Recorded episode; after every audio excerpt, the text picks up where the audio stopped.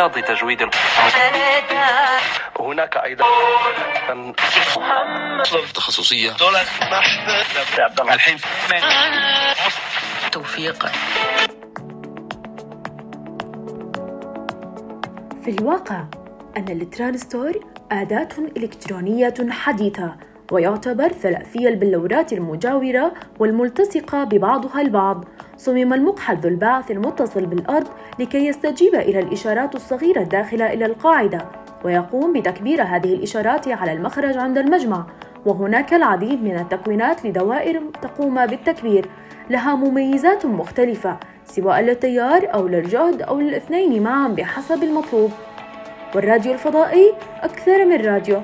فهو جهاز استقبال للمعلومات. يمكن ربطه بأي كمبيوتر لعرض النصوص والمعطيات والبريد الإلكتروني وصفحات الصحف التي تبث عبر الأقمار.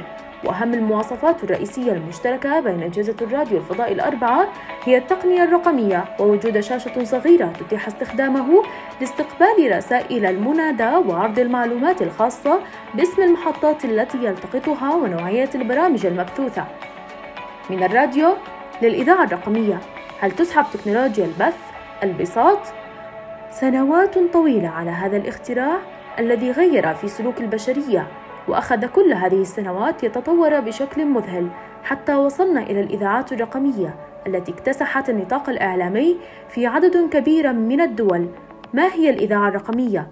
هي الإذاعة التي تعمل بتجهيزات تقنية مزودة بمنظومات رقمية متكاملة تعطي إمكانية كبيرة في تحسين جودة الصوت وتقديم خيارات جديدة تفاعلية مع المستمعين بما تتيحه من خدمات إضافية ليست فقط سمعية بل وأيضا بصرية.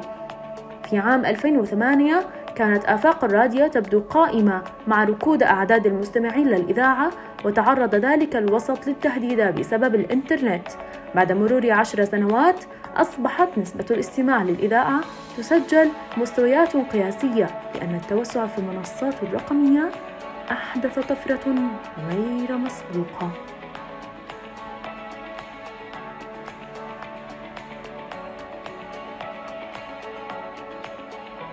شكرا لكم.